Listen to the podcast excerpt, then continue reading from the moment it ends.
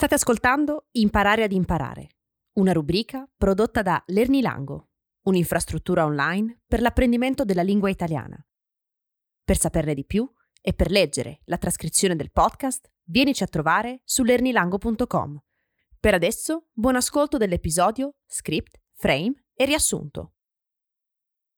Ciao a tutti e a tutte, bentornati e bentornate nella rubrica Imparare ad imparare. Oggi continuiamo con il discorso avviato nell'episodio precedente su script e frame. Ci concentreremo però sui frame e vedremo come sono legati all'apprendimento linguistico. Prima però ripetiamo brevemente che cosa è un frame. Un frame è un file in cui si archivia l'esperienza che facciamo di cose, persone o eventi. È un file, inoltre, che ci permette di interpretare le cose e di prevederle. Il frame favola, ad esempio, mi aiuterà a prevedere che il piccolo racconto che sto per leggere, intitolato La favola del brutto anatroccolo, può contenere elementi fantastici, come un animale parlante. Non mi aspetto invece di trovare animali parlanti nel frame romanzo giallo. Ma approfondiamone ora la conoscenza. Partiamo dal dire che le cornici, i frame, possono essere di primo e di secondo livello. Le cornici di primo livello sono quelle legate all'accumulo di esperienze e conoscenze del mondo. Ricordate gli esempi dell'episodio precedente dell'uomo che gridava per strada. Le cornici di secondo livello sono invece legate ai generi testuali. Queste cornici riguardano il modo in cui ci aspettiamo che un determinato genere testuale si sviluppi. I testi, come immagino già sappiate, possono essere di tipi diversi. Possono avere funzioni diverse, possono raccontare una storia e dunque sono testi narrativi, possono descrivere le caratteristiche di qualcosa e dunque sono testi descrittivi, oppure possono sostenere una tesi e dunque sono testi argomentativi. I generi testuali possono poi essere divisi in sottocategorie.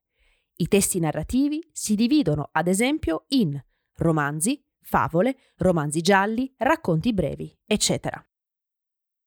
Capite dunque che avere la padronanza di un frame di secondo livello significa essere in grado di produrre dei testi scritti e orali. Perché un testo, a differenza di quanto comunemente si crede, non è solo scritto, ma anche orale. Un testo, infatti, come ci dice il linguista Massimo Palermo, è un insieme di frasi, scritte o orali, con un senso. Insieme che quando è inserito in un contesto realizza una determinata funzione.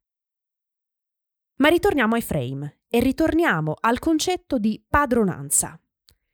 Avere padronanza di qualcosa significa saperla fare bene, molto bene. Significa avere la capacità di farla fluentemente, in modo scorrevole, con agilità e incontrando pochissimi ostacoli. Come raggiungere dunque la padronanza dei frame di secondo livello? Leggendo, certamente, scrivendo, certamente, ma anche e soprattutto facendo il riassunto dei testi. Il riassunto è un esercizio utilissimo per allenarsi ad avere una grande padronanza dei diversi frame testuali. Per riassumere un testo, infatti, bisogna capire come le informazioni sono organizzate in questo testo. Bisogna poi capirne la struttura, e dunque come inizia, come si conclude, come si introducono le informazioni principali.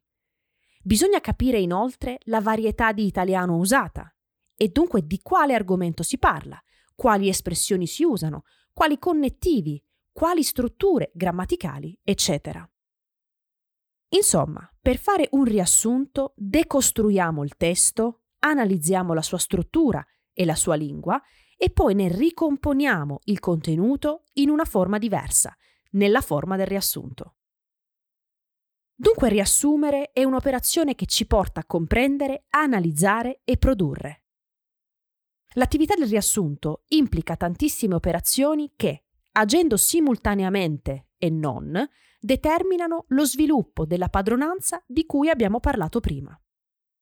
Dobbiamo infatti comprendere il contenuto del testo, poi capire come sono organizzate le informazioni, poi comprendere come il testo è strutturato, poi ricercare le parole sconosciute e dunque ampliare il nostro vocabolario, Dobbiamo poi rielaborare la struttura sintattica, perché nel riassunto usiamo il discorso indiretto e cambiamo i pronomi ai soggetti, ed infine dobbiamo scrivere o parlare.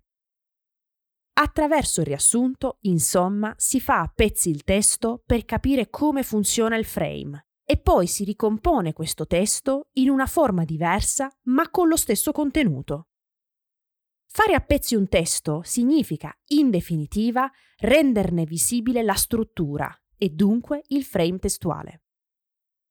Dunque, vi consiglio di riassumere quanti più testi possibile per saldare nella vostra memoria i frame testuali che vi permetteranno di produrre output linguistico in modo spontaneo, senza pensarci troppo.